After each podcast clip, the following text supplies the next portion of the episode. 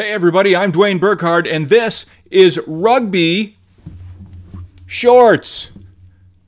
We're working on it. Okay, so what are we talking about today? We're talking about the North versus the South. No, not that North versus South. Yes, there you go. That North versus South. We're talking about the big Autumn Nations tournament going on in Europe this weekend, and it was not an especially good weekend for the folks on the top half of the world.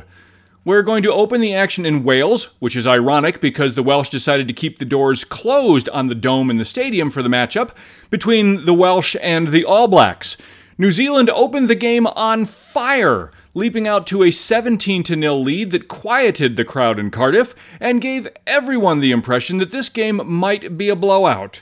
But then the Welsh who made some really interesting roster decisions, including starting Gareth Anscombe at fullback, which I actually thought worked out surprisingly well, well, they woke up, and for the next 40 minutes, they played a respectable game of rugby. At one point, they closed the match to within six points, and they looked like they might yet beat the boys in black for the first time since Queen Elizabeth started her reign. But then, Aaron Smith broke through the defensive line and single handedly scored a try that left the entire Wales team standing around and staring at each other. And it just kind of felt like the momentum completely swung at that moment and the rout was on. Wales came unglued in the last 20 minutes of the game, and the All Blacks were all too happy to pile on the points. The full time score Wales 23, All Blacks 55. Now, from Wales, we're going to head to Ireland, where the number one ranked team in the world hosted the South African Springboks. And this was an odd duck of a game. Folks, the Springboks are in trouble and they have seemed completely out of sorts since the bizarre events that accompanied their trip to Argentina earlier this year. They seem to control and even dominate parts of this game, but they just couldn't score. And I saw two reasons for that. First, for reasons I simply do not comprehend at all, the Boks did not start Faf de Klerk at scrum half, though they did bring him off the bench in the second half. But the big story for the Boks was the kicking game. Superstar Andre Pollard is still out with an injury, and Elton Jantjies is still out for disciplinary reasons, and that meant that the Boks had a huge hole in the middle of their lineup, and they paid dearly for it. Springbok kickers left no less than eight fairly easy points on the field in this game, and when you do that, and you only lose the game by three, well, it's going to be pretty easy for the fans and the media to point fingers. And they will. In the end, the luck was once again with the Irish, and they will almost certainly retain their number one ranking for another week. But if I were them, I wouldn't exactly be river dancing in the streets just yet. They escaped with this win, and they're going to need a lot more than luck to win the tournament. Full time score Ireland 19, South Africa 16. Next up, Australia fresh off their shocking one point upset of Scotland last weekend, flew into Paris to take on a French team that was anxious to show that they are a top contender for the 2023 World Cup. And they certainly did that. This game was a back and forth kicking battle for most of the first half, with both teams happy to kick for points anytime they were on offer.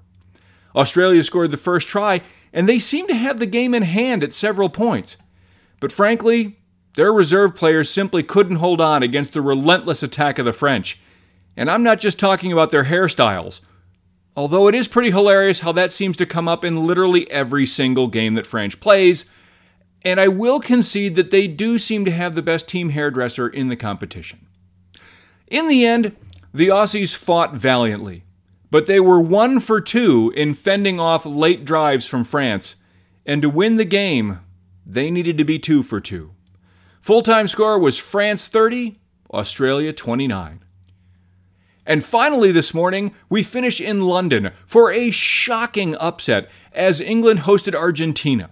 Now, as you know, I've been saying for some time that Argentina is a much improved team and is now very much a first tier nation in rugby.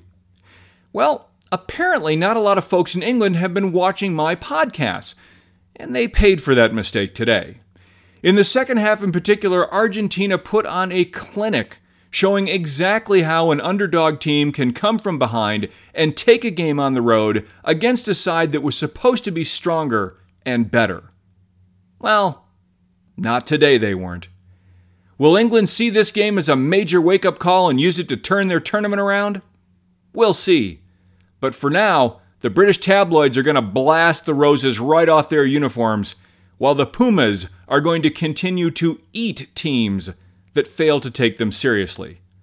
The full time score England 29, Argentina 30. And that's it, folks. Again, that's all these little rugby shorts are going to be for.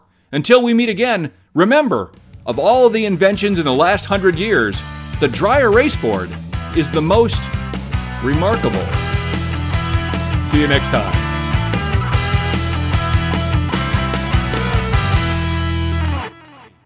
Well, apparently, not a lot of folks in English. In English? Well, we're going to have a blooper. Let's do it again.